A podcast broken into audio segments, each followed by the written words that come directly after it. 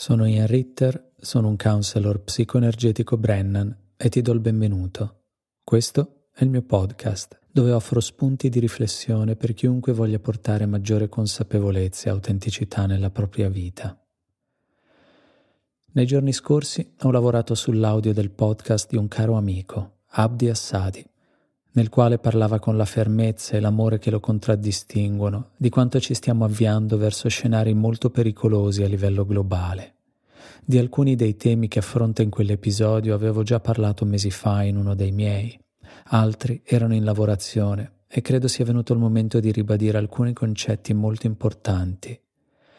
Se hai dimestichezza con l'inglese ti incoraggio vivamente a dargli un ascolto, poiché va a toccare molti altri aspetti di questa tematica. Lo puoi trovare nel suo sito www.abdiassadi.com.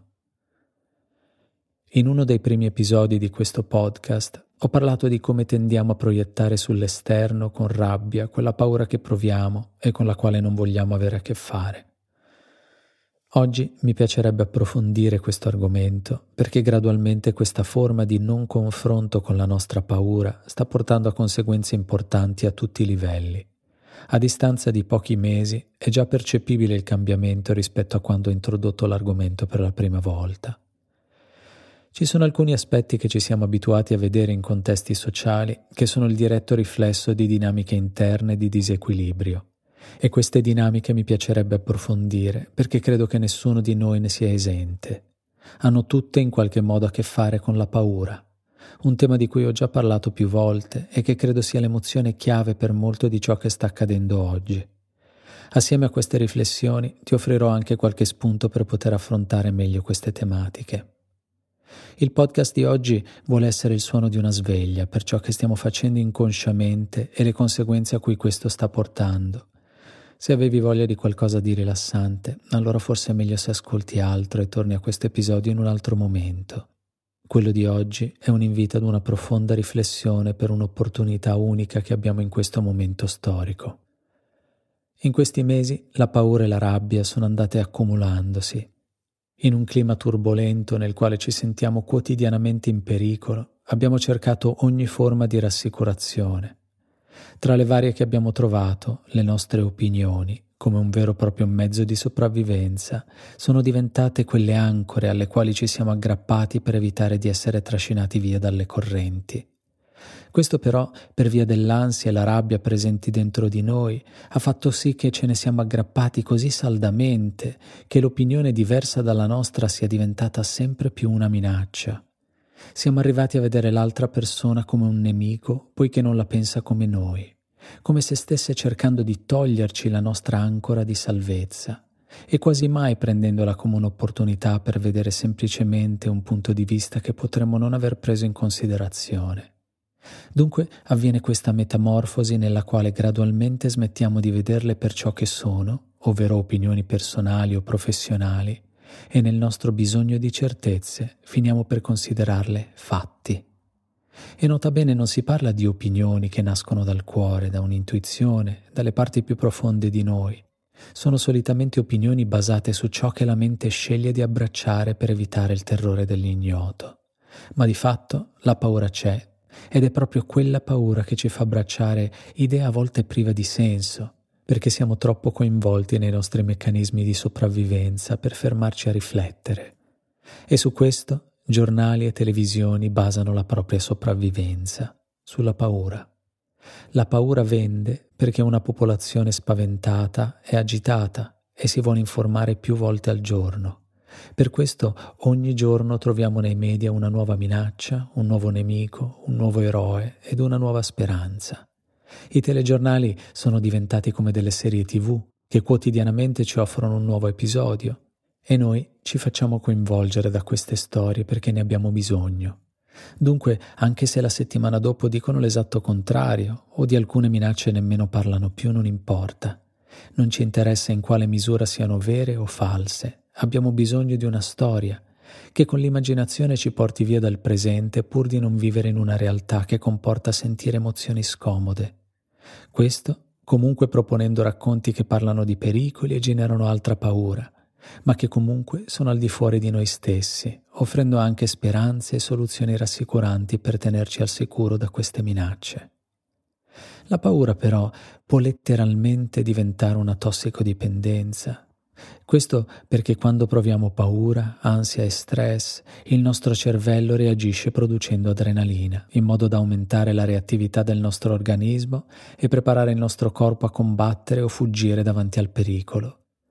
Allo stesso tempo, la produzione di adrenalina stimola anche il rilascio di dopamina, una sostanza che invece genera una sensazione di benessere generalizzato. Ed è scientificamente documentato che innanzitutto questa ripetuta esperienza di agitazione seguita da euforia è una montagna russa alla quale dopo un po' il nostro corpo si assuefà. Poi che l'assenza di un continuativo stato di benessere genera nervosismo e frustrazione, da cui derivano un peggioramento delle nostre relazioni sociali e un conseguente isolamento. Infine, poiché la preoccupazione eccessiva, la paura costante e l'ansia persistente hanno come conseguenza un rilascio eccessivo di adrenalina, questa porta a instabilità mentale, esaurimento nervoso, apatia, ansia ed insicurezza cronica. E direi che di tutti questi sintomi ne stiamo vedendo in abbondanza perché sostanzialmente siamo diventati quasi tutti dei tossicodipendenti da paura, e non nell'accezione romanesca naturalmente. Dunque, benché da un punto di vista biochimico la dopamina renda tollerabile la paura, questo costante senso di precarietà e questa nostra difficoltà a restare in contatto con l'incertezza e con le emozioni che essa genera in noi ci porta a cercare altre forme di rassicurazione. Una di esse è quella di entrare in una modalità binaria di giusto e sbagliato. Gli assoluti danno sicurezza, sono dei pilastri massicci e sicuri la cui solidità ci dà un senso di conforto, con la conseguenza però di farci perdere di vista le sfumature di grigio. In un periodo così confuso e privo di certezze, avere un'opinione assoluta su come stanno le cose in qualche modo ci rassicura, anche se non è molto realistica. Dunque questa paura di non avere certezze ci fa perdere la capacità di fare affermazioni come la penso così, ma potrei sbagliarmi, perché ci fanno restare troppo nel dubbio. E questo bisogno di avere qualcosa di sicuro a cui aggrapparsi ci porta a sentirci minacciati da tutto ciò che potrebbe toglierci le nostre verità. Come conseguenza ci scagliamo contro chi non conferma le nostre certezze che siano medici o scienziati, dandogli degli ignoranti o degli incoscienti, noi che spesso medici non siamo, solo perché abbiamo sentito altri medici o pseudotali che esprimevano opinioni contrarie. Non prendiamo minimamente in considerazione il fatto che decenni di studi e di esperienza sul campo abbiano portato questi professionisti a sviluppare questa loro opinione, ma nel momento che non la pensano come noi, senza chiedercene il perché, li attacchiamo dando per scontato che ci sia incompetenza o malafede. E se lo facciamo con loro, figuriamoci con altri membri della popolazione che una laurea in medicina non ce l'hanno. Questo naturalmente non per dire che i medici hanno sempre ragione, tant'è che anche tra medici c'è dissenso, ma per mettere in luce il fatto che oggi siamo talmente aggrappati alle nostre opinioni o a quelle di qualcun altro che abbiamo fatto nostre, che non siamo più nemmeno disposti a considerare la possibilità che chi esprime un parere contrario al nostro può essere in buona fede ed avere più competenze ed esperienza di noi, dunque offrendoci la possibilità di vedere nuove prospettive ed imparare qualcosa di nuovo. È diventata una guerra di religione più che di opinione e questa polarizzazione sta portando a sempre maggiori divisioni che portano solo ad ulteriore isolamento. Quella di rimanere nella separazione è una scelta e l'abbracciare una posizione o l'altra, o meglio una fazione o l'altra, diventa un'opportunità per restare aggrappati a questa scelta ed il nemico di turno è una scusa per avere un capro espiatorio su cui sfogare la nostra pressione interna le nostre opinioni sono diventate le nostre barricate, le mura dietro alle quali ci difendiamo dalle minacce di ciò che sta al di fuori. Viviamo in uno stato di tale paura che le opinioni diverse dalle nostre hanno il potere di ferirci come frecce. Siamo talmente fragili e saturi d'adrenalina che non siamo più nemmeno in grado di reggere un dibattito, perché diventa subito uno scontro all'ultimo sangue. E mentre noi ci aggrappiamo a questa narrativa, dove è colpa di un nemico immaginario se le cose vanno così. Intanto le cose continuano ad andare così e la qualità della vita di ognuno di noi va peggiorando. I media intanto ci raccontano le nostre storie preferite e noi ci scegliamo quei narratori che confermano i nostri sistemi di credenze, ovvero che c'è un cattivo o un gruppo di cattivi e c'è un buono e un gruppo di buoni e ne consegue una battaglia del bene contro il male. Noi ci sentiamo più o meno tranquilli perché siamo naturalmente dalla parte dei buoni e ci sentiamo pertanto giustificati nello scaricare la nostra collera verso i cattivi, perché è colpa loro se non troviamo pace. Che il cattivo sia una fazione di medici, sia un politico ed il suo movimento, sia un gruppo di persone che non la pensa come noi, sia chi vuole vaccinare tutti o chi la vaccinazione non la vuole fare, non importa. L'importante è avere ben chiaro chi sia il nemico.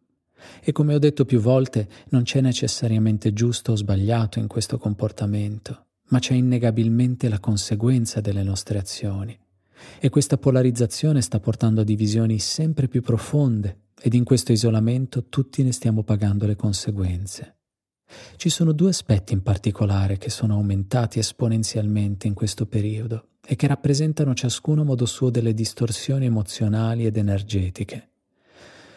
Il primo è l'odio. Confronti che prima si sarebbero svolti su piani molto più pacati, oggi si animano di un'energia sempre più intensa, fino a diventare scontri anche quando non vorremmo. Questo non tanto per i temi che affrontiamo, ma per il fatto che i nostri sistemi nervosi sono talmente saturi dalla tensione accumulata in questi mesi che fondamentalmente ogni confronto diventa un'opportunità per soddisfare il bisogno di sfogare un po' di questa pressione interna.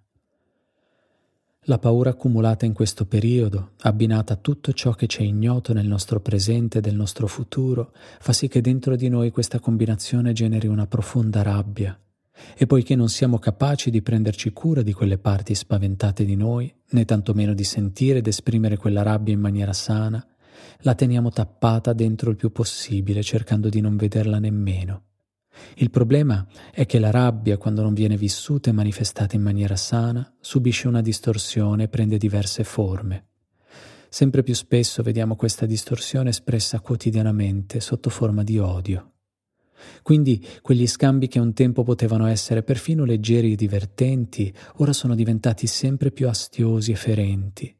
E vedere manifestazioni di odio nei confronti di chi la pensa semplicemente in modo diverso da noi è qualcosa che ci deve far riflettere, perché è la diretta conseguenza di questa scelta di non voler affrontare e di non volerci assumere la responsabilità di ciò che proviamo ed in quanto distorsione della rabbia, l'odio non è mai sano o legittimo se riversato sugli altri. È quella rabbia latente che dentro di noi non ha avuto modo di essere elaborata e dunque che proiettiamo verso l'esterno. E la favola che ci raccontiamo per poter legittimare noi stessi a continuare ad esprimere questo malessere in forma distorta è quella nella quale noi abbiamo ragione e gli altri torto. Nell'illusione di essere informati al passo coi tempi, in realtà scegliamo di ascoltare solo quelle narrazioni che più ci fanno comodo per rinforzare il nostro concetto di giusto e sbagliato. L'odio ci isola e l'isolamento ci rende sempre più divisi e contrapposti gli uni agli altri. In questa separazione non siamo minimamente in contatto con il nostro cuore, e di fatto non sentiamo cosa è giusto per noi, ma ci aggrappiamo a quei concetti di giusto e sbagliato che ci sono stati propinati dai nostri raccontastorie preferiti, di qualunque fazione essi facciano parte. Ed in questa frammentazione e disconnessione dal nostro cuore veniamo manipolati con enorme facilità. Quindi il mio primo invito è quello di armarci di coraggio e di una sana dose di autoanalisi e domandare a noi stessi chi e cosa odio e perché. Tutti odiamo qualcuno o qualcosa, non illudiamoci del contrario. Magari siamo bravi a mascherarlo con giudizi, con critiche, con disapprovazione, oppure facendo finta che non ci sia proprio. Ma ognuno di noi, in una forma lieve o più intensa, prova questo stesso sentimento verso qualche aspetto di qualcun altro. Prenderci un attimo per domandare a noi stessi in che modo stiamo contribuendo a questo clima di odio ed assumercene la responsabilità è fondamentale se vogliamo che cambi qualcosa esternamente. La seconda distorsione riguarda la censura. Come manifestare odio, così anche la censura non è mai giustificata, non in un ambito di democrazia quantomeno. Per quanto possa farci piacere mettere a tacere voci con le quali non siamo d'accordo, rendiamoci conto di quanto infantile e pericoloso sia l'atteggiamento che afferma se ciò che mi dice mi fa sentire a disagio, allora voglio che tu smetta di parlare. Sì, perché la verità è che non ci sarebbe alcun motivo di censurare un pensiero che semplicemente riteniamo sbagliato. È quando questo pensiero ci fa provare emozioni scomode, come la paura, che allora vogliamo far tacere l'altra persona per far smettere il nostro disagio. È un'esigenza egoistica, ma non la vogliamo riconoscere come tale. E ancora una volta, in nome della giustizia, della sicurezza, del bene comune e di altri pretesti simili, ci facciamo semplicemente i nostri comodi, cercando una scorciatoia per far sì che altri smettano di fare cose che vorremmo non sentire. E man mano che queste censure vengono legittimate ed incoraggiate, sempre meno persone hanno diritto di parlare, e meno discussione ha luogo, perché la censura elimina il dialogo e la possibilità di sentire anche altre campane, con la possibilità di cambiare idea su qualunque argomento. Il dialogo apre la mente, la censura la chiude. E ci vuole coraggio per ascoltare ciò che qualcun altro ha da dire che non ci piace. Soprattutto ci vuole coraggio per tollerare il disagio interiore che una prospettiva diversa dalla nostra può indurre. E quando questo coraggio non vogliamo trovarlo, ci fossilizziamo sempre più sulle posizioni che abbiamo scelto inizialmente per non sentire la paura dell'ignoto e col passare del tempo diventano l'unica narrativa alla quale siamo disposti a dare ascolto, perché questo ci fa sentire rassicurati. Per quanto possa darci un inconfessabile piacere vedere qualcuno con cui non siamo d'accordo essere messo a tacere, ricordiamoci che la censura è un'arma a doppio taglio e fin tanto che continuiamo a legittimare questo comportamento, sicuramente arriverà il giorno in cui questa censura toccherà anche noi, perché diremo qualcosa che non sarà in linea col pensare comune. Ciò di cui non ci rendiamo conto, però, è che questo comportamento parte da un principio molto semplice, così fuori come dentro. Quello che esprimiamo al di fuori di noi stessi è un diretto riflesso di ciò che accade internamente, Dunque quell'odio che rivolgiamo verso gli altri è lo stesso che rivolgiamo a parti di noi che non ci piacciono e che disprezziamo, così come la censura esterna è sintomatica di una censura interna. Qualunque gesto attivo o passivo di odio e di censura è il riflesso di un odio e di una censura che avvengono internamente. Nel momento in cui censuriamo qualcuno o silenziosamente legittimiamo qualcuno a censurare qualcun altro, allora è verosimile che c'è qualcosa dentro di noi che non vogliamo ascoltare. Il secondo invito è dunque quello di domandare a noi stessi quali voci interiori sto cercando di mettere a tacere. Sono in grado di avere un dialogo interno senza che una voce debba censurare l'altra? Di quali parti di me ho paura e non sono disposto a lasciare esprimere liberamente? Non c'è cuore non c'è compassione nel mettere a tacere qualcuno, per quanto inesatte, inopportune o ignoranti le cose che possa affermare.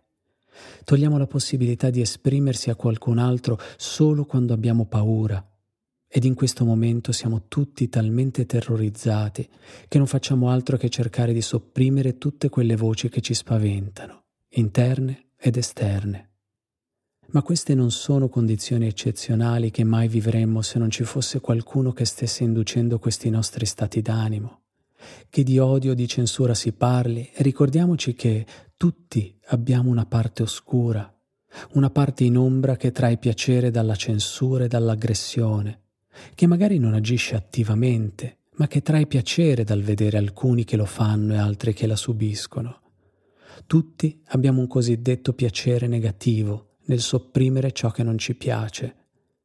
Quando siamo bambini lo facciamo senza grandi inibizioni, ma crescendo impariamo a darci un contegno o quantomeno a mascherarlo meglio. Ciò non vuol dire che quella parte non sia presente in maniera latente in ognuno di noi. Questo lato oscuro dell'uomo si è espresso più volte nella storia facendo enormi danni e dare per scontato che oggi non potrebbe mai accadere di nuovo è molto rischioso perché sta già accadendo. L'essere umano ha una parte della sua natura che, data l'opportunità, emergerà e darà il peggio di sé. Tutti abbiamo una parte crudele e non volerla guardare le permette soltanto di operare più liberamente nell'ombra. Il fatto che siamo anche esseri di luce non significa che questo ci permetta di vivere di rendita. Siamo su un piano dominato dalla dualità, dunque come c'è la luce, c'è anche l'oscurità. A quale delle due dare più energia è una scelta che ciascuno di noi fa momento per momento. E tutte queste manifestazioni, l'odio, la crudeltà, la censura e il piacere negativo, hanno tutte un comune denominatore, il cuore chiuso. Quando siamo disposti ad entrare in contatto con la nostra paura, il cuore si apre e trova la compassione per prendersi cura di quella parte vulnerabile di noi dandole rassicurazione. Quando non vogliamo sentirla quella paura, allora l'unica alternativa è chiudere il cuore. Perché quando siamo sintonizzati con il nostro cuore non c'è divisione, e non solo con altri esseri umani, ma anche con la natura, con il pianeta e tutti quegli aspetti della nostra vita che stiamo trascurando perché troppo impegnati a fuggire dal nostro sentire. Quando siamo nel cuore non possiamo creare distruzione con indifferenza, perché l'indifferenza vuol dire che siamo disconnessi, vuol dire che non siamo connessi con l'esterno così come con l'interno. E questa disconnessione è devastante, perché ci porta ad essere indifferenti alle nostre ferite e tematiche irrisolte, dunque non curanti verso le ferite che perpetriamo verso l'esterno, così attivamente come passivamente, perché non facciamo nulla perché ciò non accada dunque le stesse ferite che subiscono altri esseri umani, così come gli animali, i mari, le foreste e tutto il resto di ciò che ci circonda. L'intento di questo episodio non è di generare senso di colpa per ciò che sta accadendo. Il mio intento è quello di portare attenzione al fatto che è sempre più tangibile quanto questa disconnessione da noi stessi stia portando ad una sempre maggiore disconnessione dagli altri e dal pianeta, con conseguenze per tutti. Non ci sarà nessuno che si farà paladino delle nostre cause e risolverà i problemi per tutti, dove basterà eleggerlo o firmare la sua petizione online. Riporteremo equilibrio e benessere solo nel momento in cui sceglieremo di affrontare quelle tematiche non risolte che dentro di noi ancora ci portano ad alimentare questa divisione gli uni dagli altri. Ci vuole coraggio per affrontare quelle tematiche che possiamo aver cercato di evitare per tutta una vita. Ci vuole fatica, perché nonostante la vita sia già di per sé difficile, il lavoro più importante ed oggi necessario è quello che va fatto internamente. Non si tratta di essere religiosi, atei, consapevoli, ignoranti, spirituali, razionali, pro-vax o no-vax. Queste sono solo etichette che l'ego ama attribuire per dare importanza a se stesso e per discriminare e classificare gli altri. Il cuore non fa questo tipo di distinzioni e non si tratta di essere dei santi illuminati e vedere tutti come nostri fratelli. Si tratta di smettere di vedere gli altri sbagliati e noi giusti. Si tratta di smettere di mettersi su un piedistallo e pensare che noi abbiamo capito e gli altri non capiscano niente. Si tratta di aprire gli occhi e vedere che mentre noi continuiamo a giocare ai buoni e ai cattivi, le cose intorno a noi cambiano per il peggio. Essere così disuniti porta delle conseguenze e queste conseguenze toccano tutti. E questo unicamente perché non vogliamo riconoscere di aver paura, perché farlo comporterebbe spostare l'attenzione da fuori a dentro e questo ci metterebbe di fronte alla responsabilità di guardare in faccia la reale fonte del nostro disagio e prendercene cura, piuttosto che cercare al di fuori i possibili colpevoli di questo nostro stato d'animo. Se a un certo punto potevamo delegare altri ad essere meno giudicanti ed in accettazione, oggi dobbiamo iniziare a dare il nostro contributo in maniera attiva, perché questa parte critica e giudicante nel momento in cui non l'affrontiamo, elaboriamo ed integriamo, cresce a dismisura e sempre più si manifesta come vero e proprio odio e violenza. Ma questo non vuol dire che non siamo meno responsabili di questa cosa. Non intendo dire che è colpa nostra, ma che è nostra responsabilità fare qualcosa per non alimentare ulteriormente questo tipo di energia, perché la violenza e l'odio che stiamo legittimando in una misura o nell'altra, da una semplice tensione sociale, si sta traducendo in violazione dei diritti fondamentali dell'uomo, nella distruzione di mari e di foreste, nell'estinguersi di specie animali, nel deterioramento della qualità dell'acqua, dell'aria, della terra e di tutto ciò che fa parte della nostra realtà terrena. Questo non vuole essere un messaggio catastrofista, ma un forte richiamo a prestare attenzione al fatto che questo non voler prestare più di tanta attenzione alle nostre tematiche interne sta avendo un effetto domino. E con ciò non voglio nemmeno dire che siamo noi che dobbiamo fare il lavoro anche per gli altri. Vuol semplicemente dire che nella misura in cui noi abbiamo la consapevolezza di questa dinamica dentro di noi, è nostra responsabilità come membri del collettivo di fare la nostra parte di lavoro. Ognuno ha le proprie opportunità e le proprie capacità e credo che questo momento storico ci chiami proprio a dare questo tipo di contributo. Se stai ascoltando questo podcast in questo momento, già vuol dire che in qualche modo hai fatto una scelta per quanto riguarda il rapporto con queste parti di te. Dunque in questo consiste la tua opportunità. Il dissenso e l'ignoranza, se di ignoranza si tratta veramente, non si combattono con la censura, non si combattono proprio, a meno che non siamo talmente insicuri da percepirli come minacce. Come ad un bambino non diremmo mai taci tu che non capisci niente. Se proprio fossimo certi che il bambino ha torto, con il dialogo e la pazienza lo educheremmo e lo aiuteremmo a comprendere il nostro punto di vista, dandogli l'opportunità di formare il suo. Ma prima dovremmo essere certi che ciò in cui crediamo sia un fatto e non un'opinione. Perché oggi si fanno guerre sante basate su opinioni e non su fatti. Ci si scaglia gli uni contro gli altri come se il nostro Dio fosse migliore di quello dell'altro, come se la nostra opinione avesse più valore di quella di un altro, come se noi valessimo più di un altro e dunque potessimo parlare, mentre l'altro dovesse tacere. Anche l'ignoranza è un diritto, se di vera ignoranza si tratta. E lo facciamo tutti in un modo o nell'altro, che sia attivamente o passivamente, però adesso è il momento di fermarsi e scegliere se vogliamo continuare ad alimentare questa faida promossa dalla nostra parte ferita, oppure vogliamo scegliere di aprirci alla nostra paura dell'ignoto senza sfogare lo stress che questo genera dentro di noi su qualcun altro, trovando accettazione nella nostra difficoltà ad affrontare il presente con tutte le sue incognite, spostando l'attenzione da fuori a dentro nel momento in cui ci assumiamo la piena responsabilità delle nostre tematiche, smettiamo di cercare fuori la responsabilità del nostro disagio. Non significa che dobbiamo andare in giro a fare prediche sulla fraternità e il volersi bene. È sufficiente prestare attenzione a questa tematica dentro di noi perché automaticamente avrà un effetto sugli altri.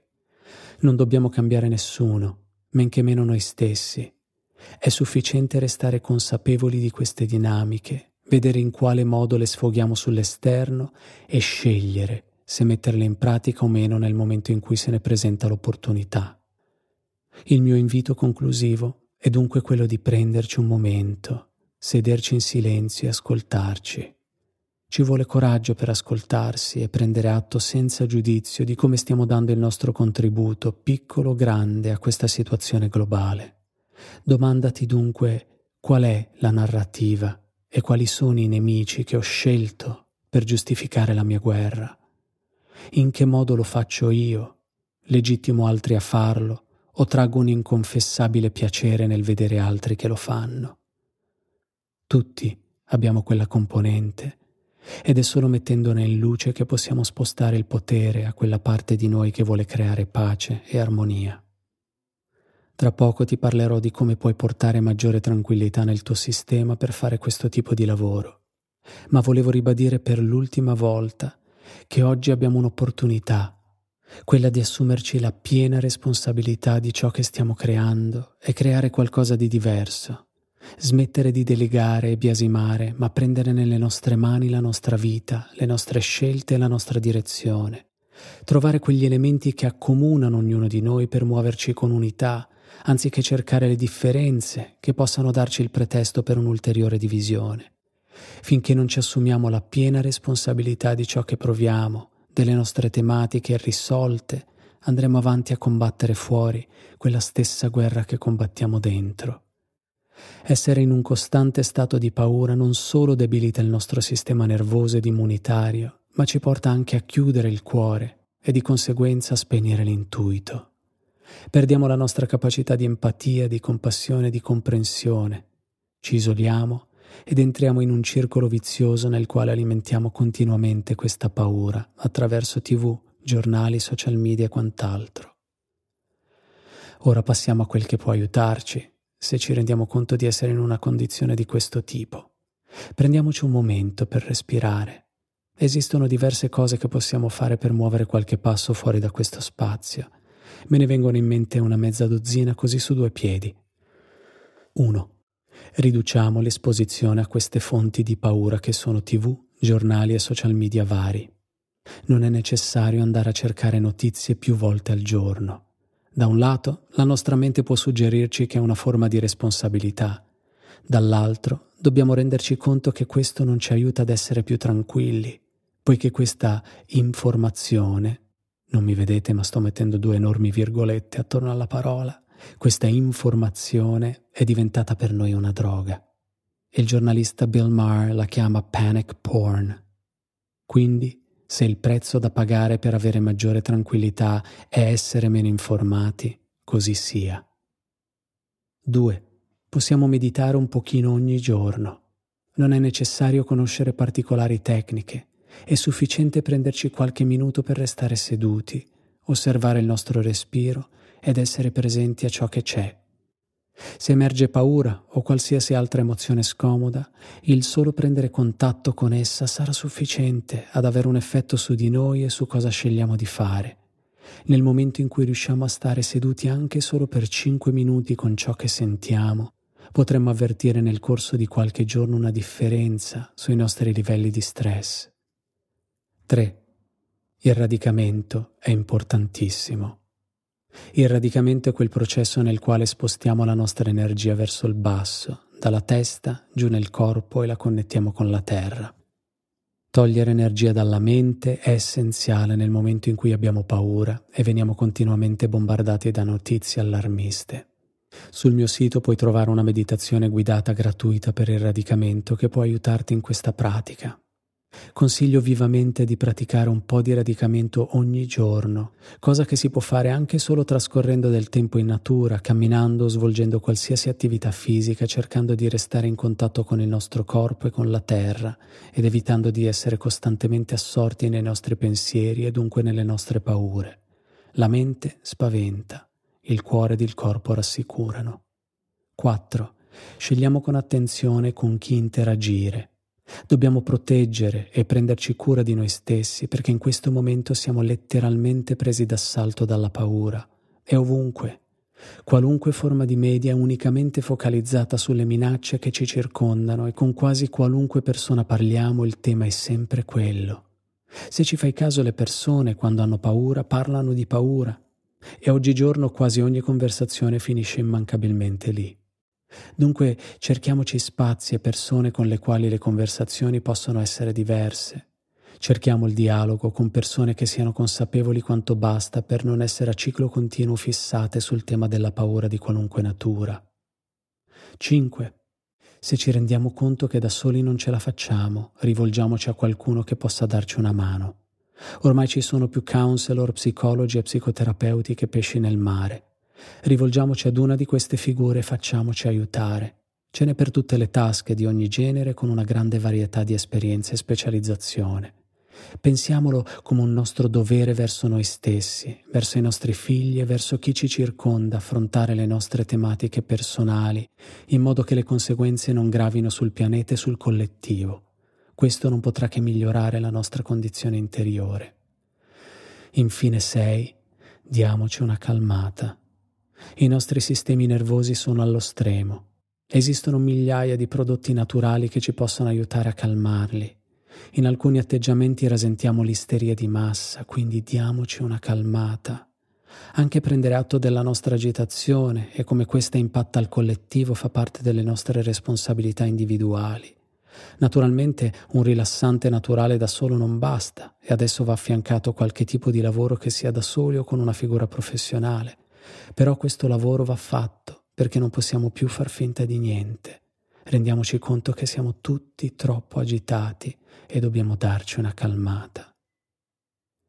In questo modo, trovando maggiore tranquillità dentro di noi, possiamo diventare delle antenne che anziché emanare paura e tensione possano trasmettere una musica diversa, una musica più tranquilla.